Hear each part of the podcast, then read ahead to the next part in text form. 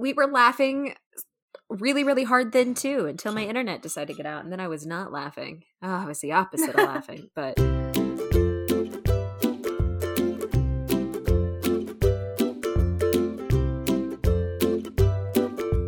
One would hope that our listeners are here to just listen to us jabber, but we do usually promise them a product, the product being a topic. That was the weirdest segue. But ah. that's why I'm called the master of mediocrity. Woo! I love how even like the way that that song developed was pretty mediocre. Look, I'm coming in bare minimum. Not Oh, really. I love all of you. Just slightly love above bare minimum. We love you. So I'm your mom, like of- and you are. Lol. I'm your lieutenant of literature, Jessica. And whenever I hear things like "love you, bare minimum," I think I'll see you around. Not if I see you first. Love you bare minimum is such a frenemy thing to say. You're like, love you bare minimum. Bye. I, I don't feel know. like it just Sharpay feels like said that. so. I never watched High School should- Musical, but I know who Sharpay is. But anyway, uh, I am the lieutenant of literature, Jessica, and I'm very highbrow. Thank you very much. Look at all my High School Musical references. Peak cultural reference right there. I need you to take me to school as the mom host. I need you to Take you me- to school. We're talking about Marie Severin. Oh, I can't sing. I was trying. I'm so I sorry, everybody. wonderful Uh, okay, thank you. Love you, bare minimum. Love you, bare Uh, minimum. Mwah. oh my god. Anyway, we're going to talk about Marie Severin. She was an American cartoonist and colorist. She worked for Marvel and EC Comics, earning her a place in both the Will Eisner Comics and Harvey Awards Hall of Fame. She broke in as a colorist when her brother, working for EC Comics, needed the assistance. Now, you might say, wow, family ties, what a way to go. But no, no, no, no. She actually was a talented and trained artiste. They had an artistic childhood and home life, so he knew what her skills were. And she became a highly trusted artist, coloring all the books for EC. One of the things that she was known for was working with the book rather than wanting to subdue or change scenes. What's really funny is that there was this blue panel controversy around her because somebody claimed in the biography that they were writing about another person that Marie would use her Catholic morality and express her subtly express her distaste for a scene by coloring a panel dark blue to subdue or I don't know, change the tone. Marie, on the other hand, who's the, the expert on her own life, says that she colored things based on, well, practicality. As the expert in her own work was saying, she based it on like whether or not parents would be pissed off catching their little kiddo, little Jimmy, reading a book where someone was disemboweled. Her thought was maybe change the colors so it's not just like all blood and gore, which seems pretty reasonable to me. I mean, fair enough. Fair enough. And that was back when comics Yeah. were actually for like kids, right? So, yeah. I mean, at least give them a little bit of Yeah. camouflage.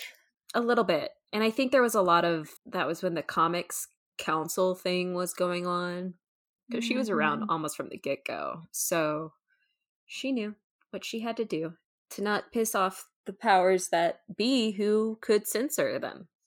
And the most terrifying person is a middle class white lady who feels like their child is threatened because of Also known their morals. Yes, Karen's. I wonder what the name would have been a long time ago. Would it have been like Abigail's? I don't. Uh, Abigail's still a common name. I'm sorry, Abigail. Bernadette? I did not. Mm, I'm not going to popular Ethel? names Ooh, from Ethel. the I think 1970s. Ethel is a great one. Ethels.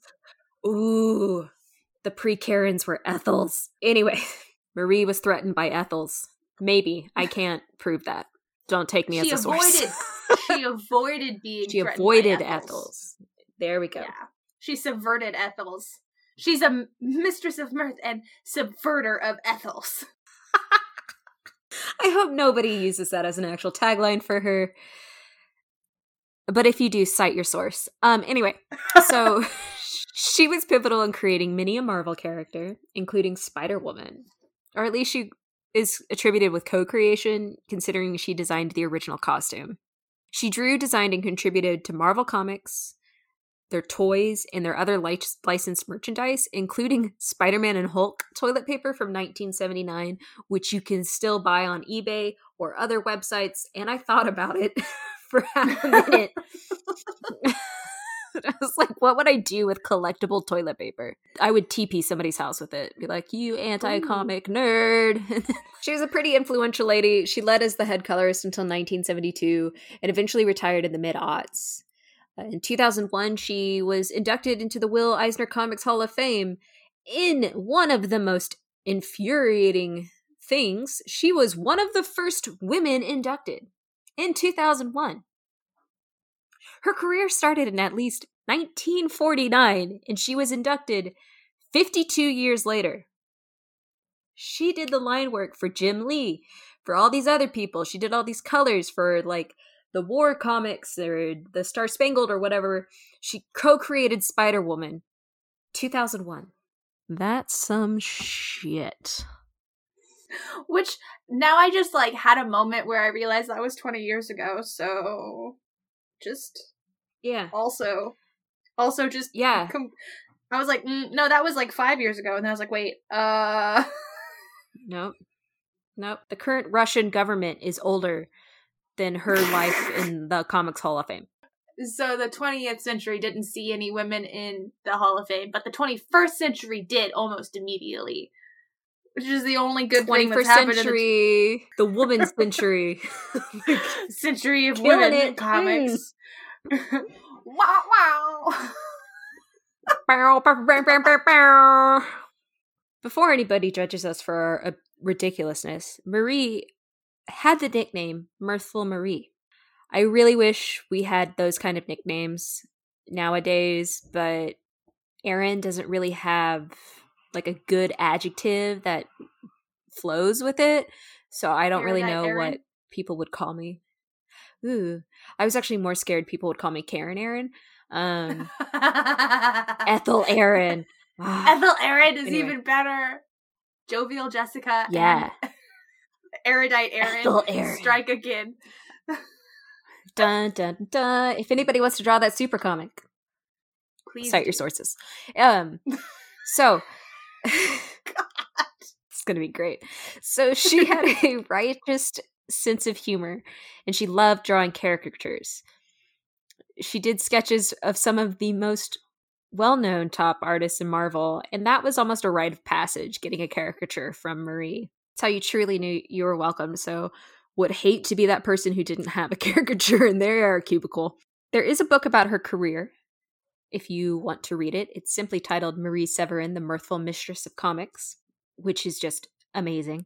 But she did die at the age of 89 from a stroke.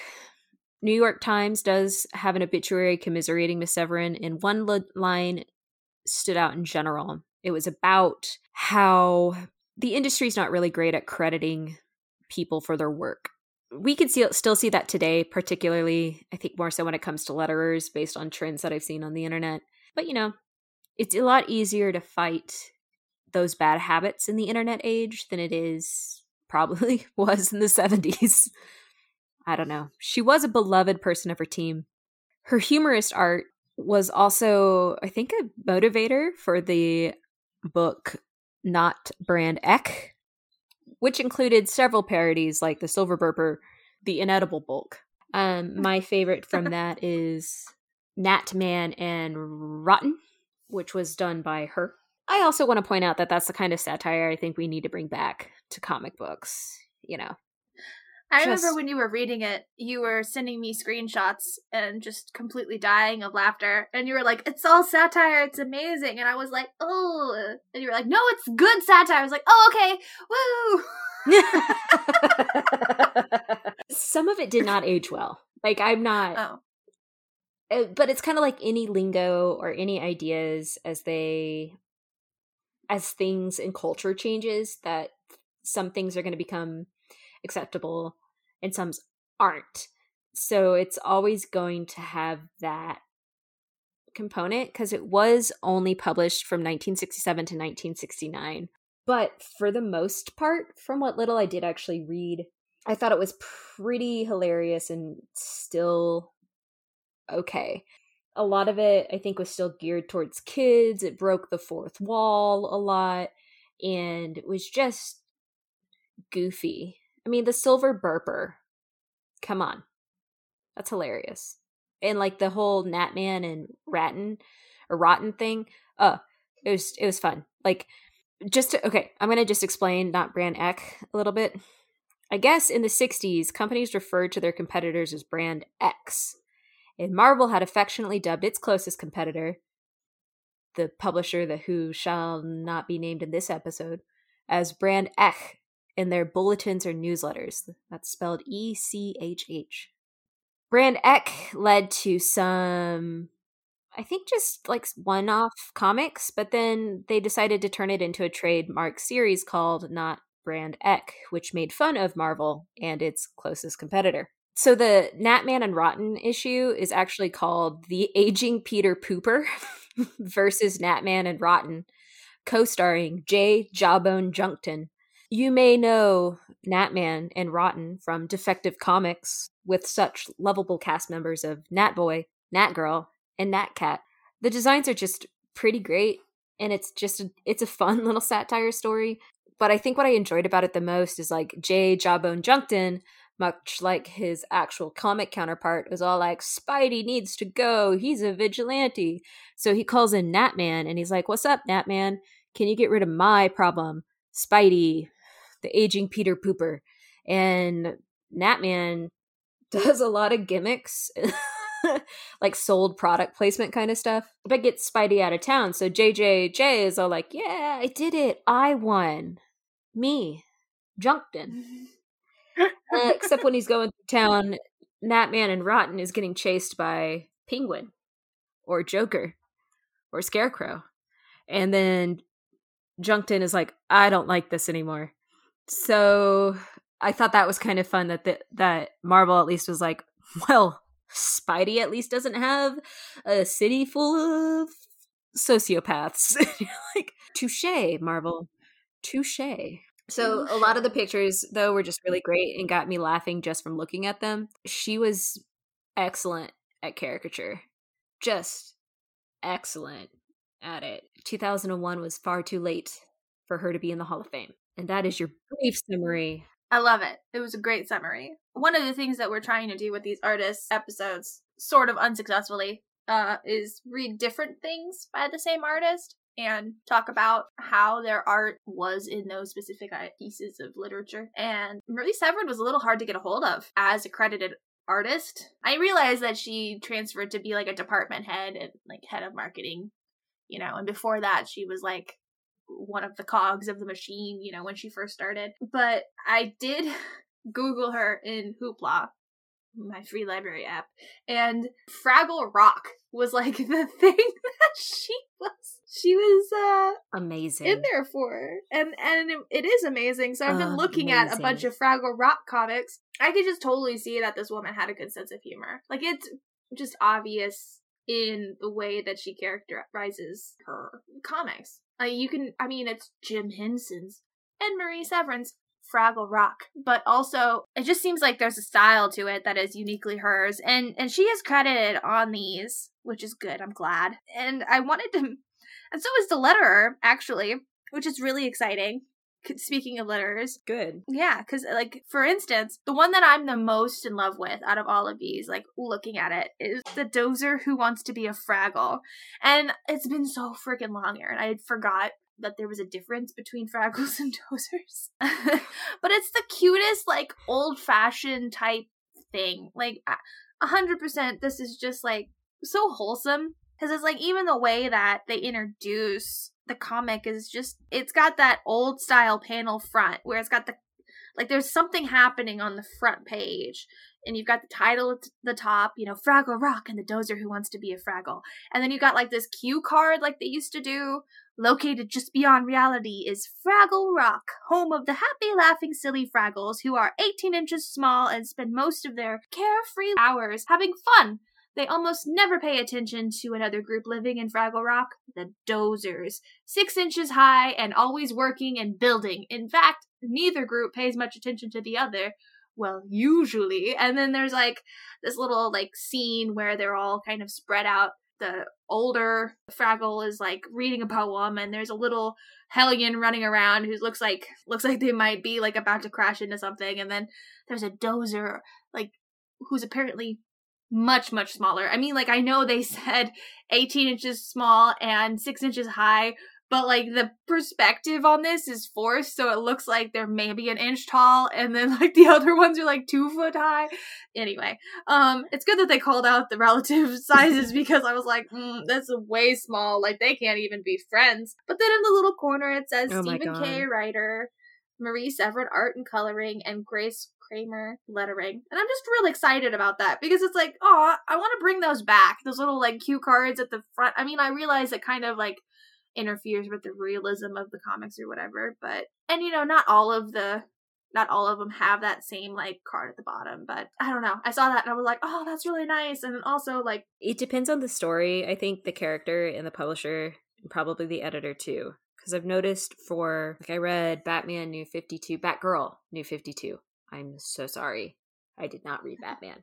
I read Batgirl. They had that kind of title card like the the name for the arc like on the page but when i read the dc black label stuff sometimes it's a title card like in the back of the book that credits the entire team but i i, I do kind of like the when they do that introduction as well because it gives it this such as this like cool newsy tone right like yeah that kind of faded radio heist sound that i can't emulate at all but it, it gives that kind of this exciting build to the adventure. What will happen next in Batgirl versus the Shrew? I don't know. Well, I don't remember the names know, of the arcs, but it feels like whenever they did do that more routinely, they were better at making each issue do something. You know what I mean? Like it, it feels like they did more mm. with each issue. Like gave you I don't know. I feel like I get real sassy when I try to read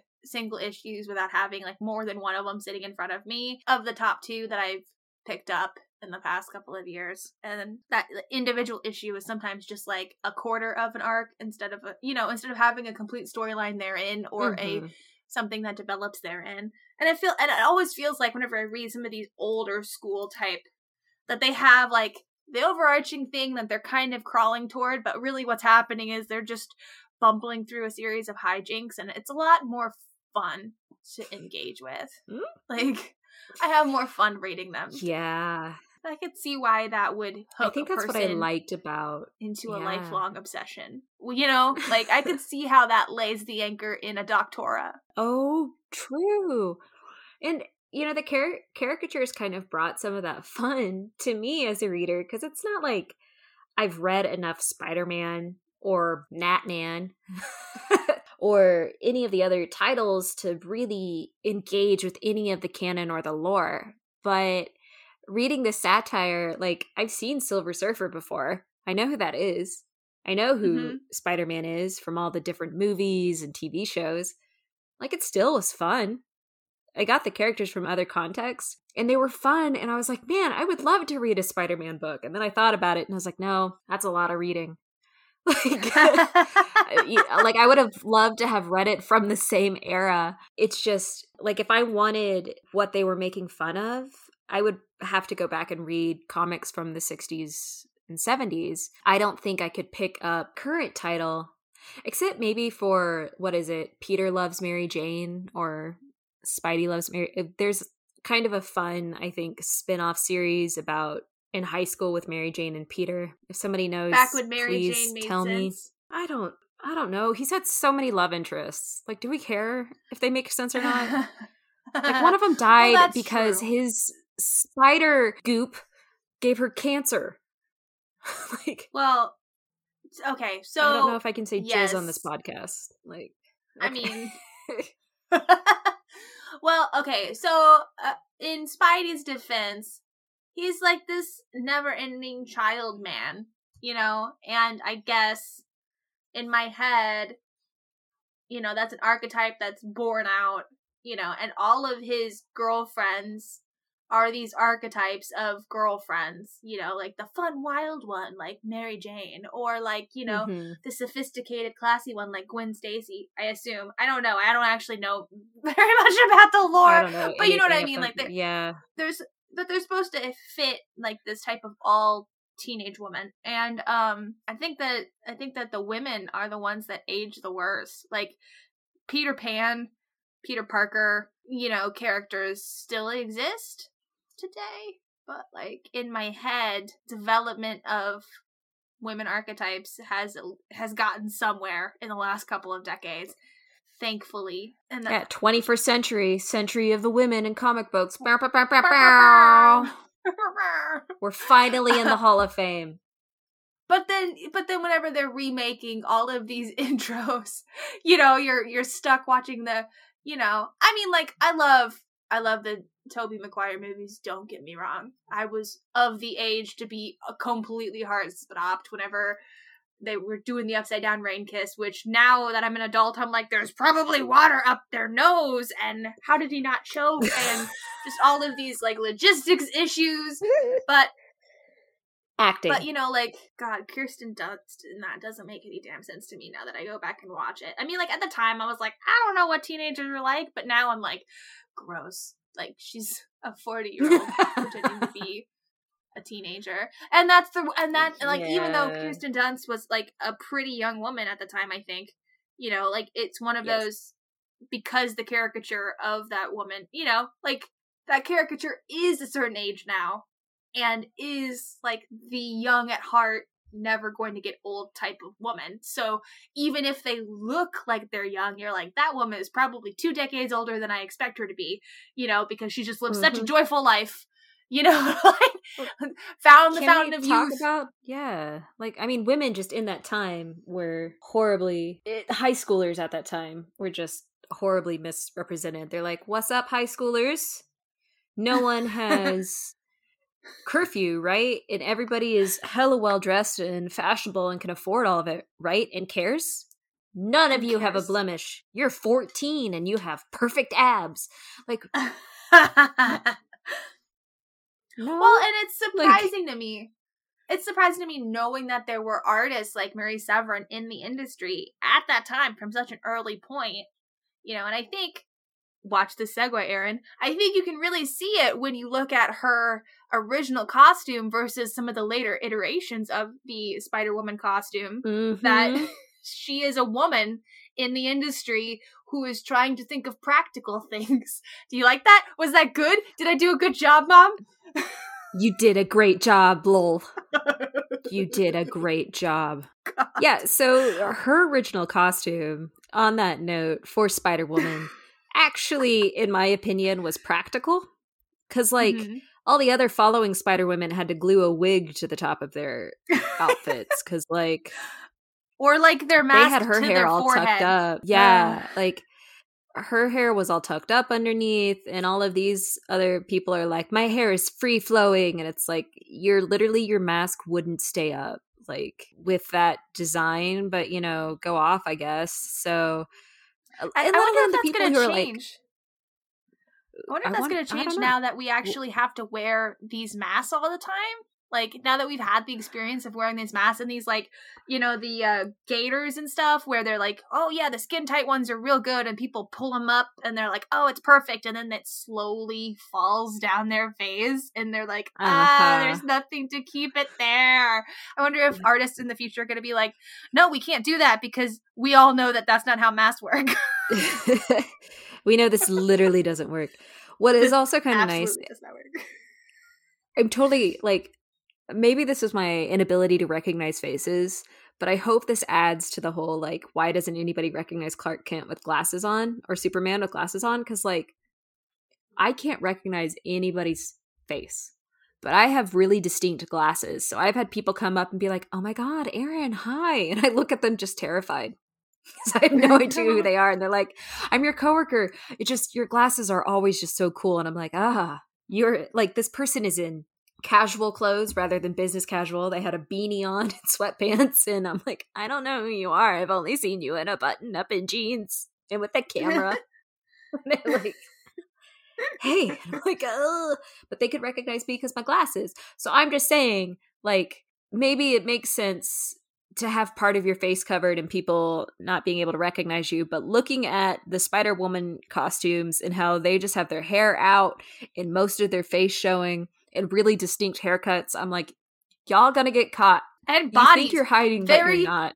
Very yeah. distinct bodies that they're showing literally all of at least that first one okay that first one is sort of of a piece of its time like i'm not going to give her too much credit for yeah. that like you do see a little bit of definition in the leg but it's the kind of definition you see on the male costumes and i feel like as it yeah. evolves it becomes more and more like a weird simi skin like the the yes like like the latex actually exists below their skin and they just shed their skin like lizards to reveal their spandex suits before they grow their skin back to go in like resume their Do you think that's better identities. or worse than Superman just changing in a phone booth? like you just you just come along and you're like, oh fuck, there's a skin suit here, and then you see Spider okay. Woman, and you're just like, ugh. so, as someone who lives in the Midwest, where weather has been getting a little bit, has been going off a little bit, I can just tell you that I would be hundred percent okay with wearing a comfy spandex thing underneath my clothes to cut the wind. Like mm, he's mm-hmm. probably comfy as fuck. He's probably like, mm, yeah, the weather doesn't bother me, and everyone's like, oh, awesome. Like, yeah, you're just one of those guys that wears shorts in summer. And he's like, nay, nay, I have layers on. like, haha. I figured out the secret. the secret. It, God, it was imagine like being pre- in a full leotard though, just all the time in the summer. Man, you got some stank crotch going on. I don't know why I said that. I am so sorry, world. like, well, I'm just about to ask why has nobody done uh, somebody needs to get on and do an homage to the Mistress of Mirth because I refuse to call her Mirthful Myrtle. Uh, the Mistress of Mirth. Um, long may she reign. Someone needs to do an homage to her with a new version of the the whatever Echh. And yes. what we need is like sponsors on all of the spandex. So like you better see a lot of Under Armour like logos. If these people are sourcing like open sourcing, you better see Under Armour everywhere. Like, yeah, no, I'm just in my running suit. I and just want like, Pepsi across the ass. Just give me the word Pepsi right across the ass. That's America's ass. it's America's ah! ass. And it's America. It's like Captain America like in in like a little maybe like speedo or not you know, like swimming trunks, very tight fit, and he's like looking over his shoulder, like uh, sexy woman poses, but he's got that bubble, that athletic bubble butt, and it just says Pepsi, and he's uh holding the can. Is America's pop?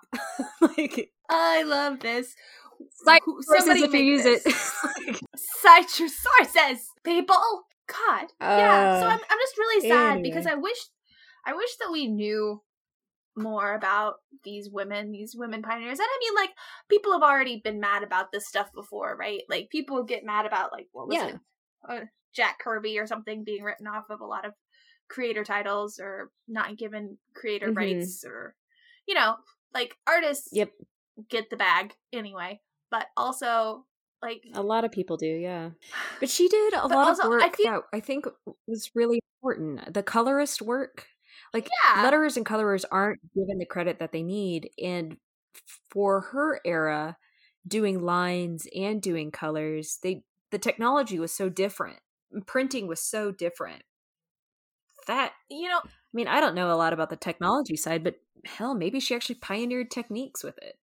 I don't know what yeah, she did or what comics well, originally borrowed from. I feel like mm. so many comics artists and like authors, creators it's such a cult of personality and i feel like we really lose out on that established cult of personality you know like there's the stan lees and and and the jack kirbys and you know the michael bays or whatever i don't know i just threw that one out there because i i was on the tip of my tongue but um whoever wrote that one that they won't stop remaking about watchmen um you know what i mean have all of these big names of people, which obviously are very important, and I know all of, uh, and definitely oh, yeah, don't we take totally, away my geek curve to totally all, follow all of that. All about it. Um, Alan Moore is who you're thinking of. Yeah, thank you. Um, but there's such, you know what I mean? Like, there's Bendis. There's a name. I don't know. Uh, these people that everyone's like, oh yeah, these people, and and none of there's just not very many women in that group, and I feel like there's been a lack of evolution because of it. Like, we've missed out on evolution mm-hmm. because they haven't been able to follow those women creators in the same way. I'm going to push out. I think we have one. We have one, one. who really actually, you know what? Here's my shout out to who I think is the one woman cult of personality who I can immediately think of. There are quite a few women that we are fans of. But the yes. one who I think really takes the throne currently and I don't want to say anything about fighting a good fight because I don't know what she does in her free time besides get on Twitter and get the most random topics trend- trending. Gail Simone. Okay, so that yeah, that is a woman now creator. N- now there are women yeah, creators, but obviously, think, but but in terms of the history, but I get what you're saying. Creators building on top of each other is more what I was sad about. Because I mean, I feel like you're right. In the last couple of decades, there have been some cult of personality women that are coming out. You know, like like really mm-hmm. marking out their their space, really dominating their space in the field. You know, like mm-hmm. uh, Kelly Sue DeConnick is one of them that I follow around. You know, and, and like I, uh, there are women yeah. now who do, but it, yeah, it's it's sad to me that I only know a certain age range of women. How about that? Like that's that's more what I'm talking about. Is I don't have that's these fair. grandmothers of comics to be like, yeah, you know, like grandmommy, you know, Marie Severin and granddaddy Stan Lee. You know, like I I feel like I do now because I know who she is and have looked into her a little bit and had my little class that I sat through from my mom host. But I, you know, I'm I just it didn't even occur to me to mourn the fact that we didn't have a grandmommy. I'm really glad um, you brought that up and you phrased it in that way of grandma and comic books because yeah, like I think that what that's what makes it really really weird and being a woman in the comic industry there are a lot of great titles and there are a lot of great women characters, but there aren't a lot of great women. Like there there are great women now. Yes, we've already said that, but there's not like a history of really standout knockout women icons that we can lean on and go to as our staples. And i think that's why historically they've always been like comics are for boys it's because they've had, those are the creators that's who they were writing to.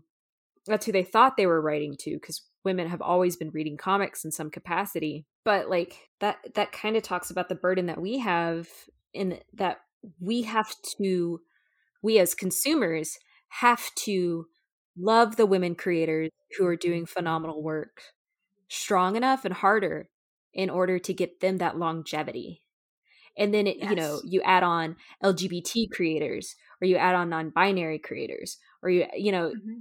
it just it's this bipoc it's this layer of like having to work harder and work longer to even get that recognition or that station.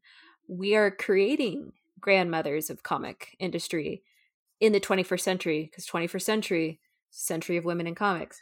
Um, and we just have to work really, really. So you know we got to work really hard to make sure that Gail is remembered.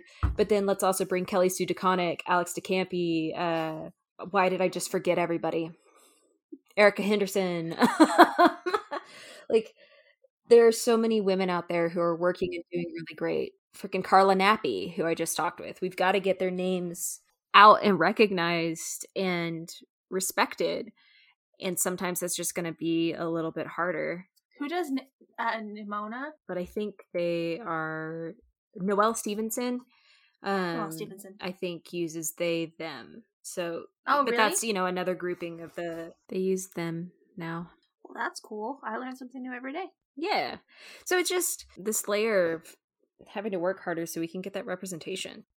Are we missing anything? I'm, I'm. I don't think so. I think we're just kind of missing an ending. And then, which is the story of our mm, grandmommy lives is missing an ending. Woof! That self edit went way too long. Woo!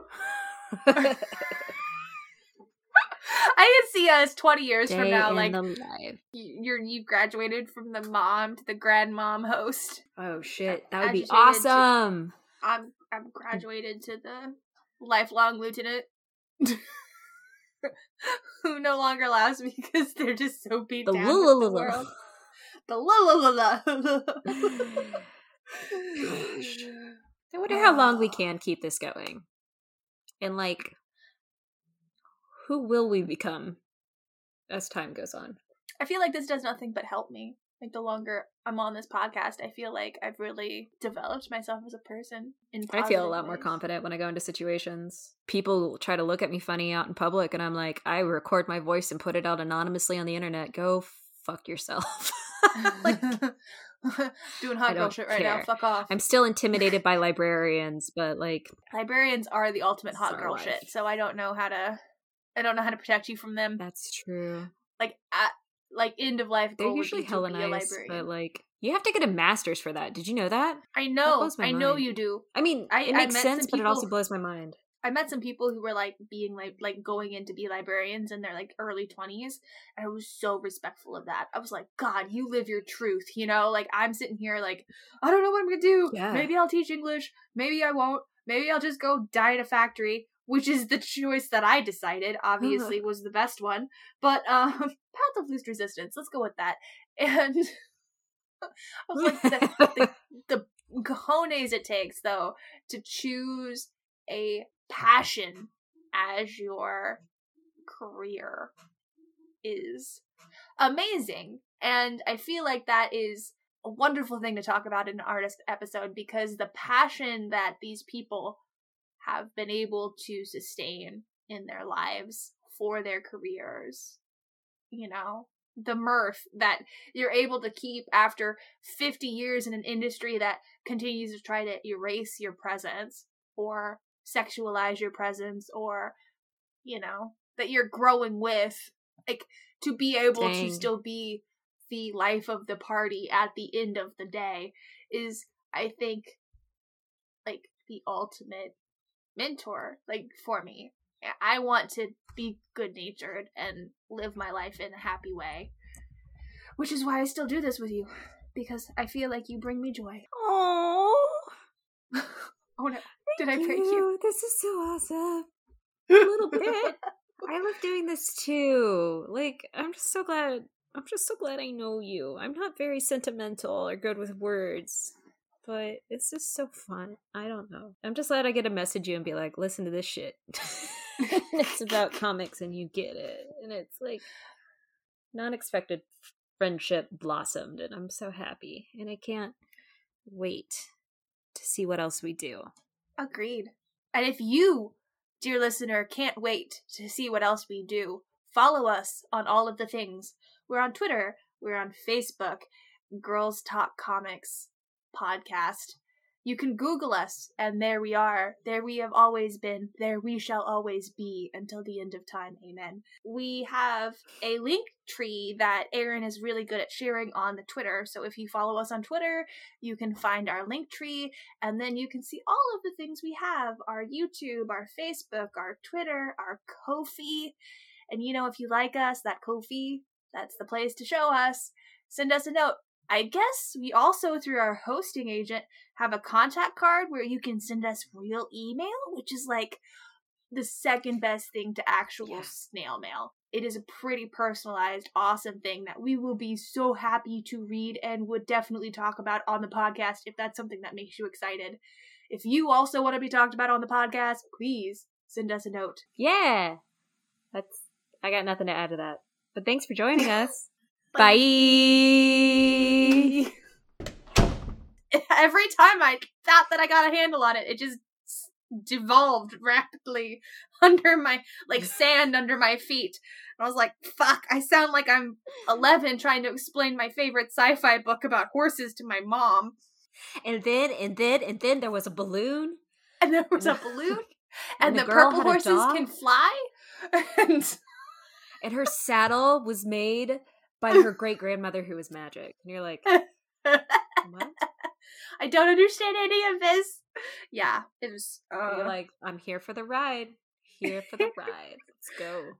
Like, let's talk I, about incest. I feel with childlike wonder. but they're like brothers and sisters, which is taboo for us, but not for them. okay, okay, Jess. Whatever. I mean, it's still gross, but there, but there's precedent. That's all I was saying. Yeah, no. Um. I really would like our outro zinger to be incest is so gross. There was just precedence. Like, I'll see what I can do. that's that's a thing. You and I have now we're now recorded saying, which I suppose is good that we're standing on that side of that battle, but like we're apologists. Take it out of context. We're incest apologists. And I don't know how to feel about that.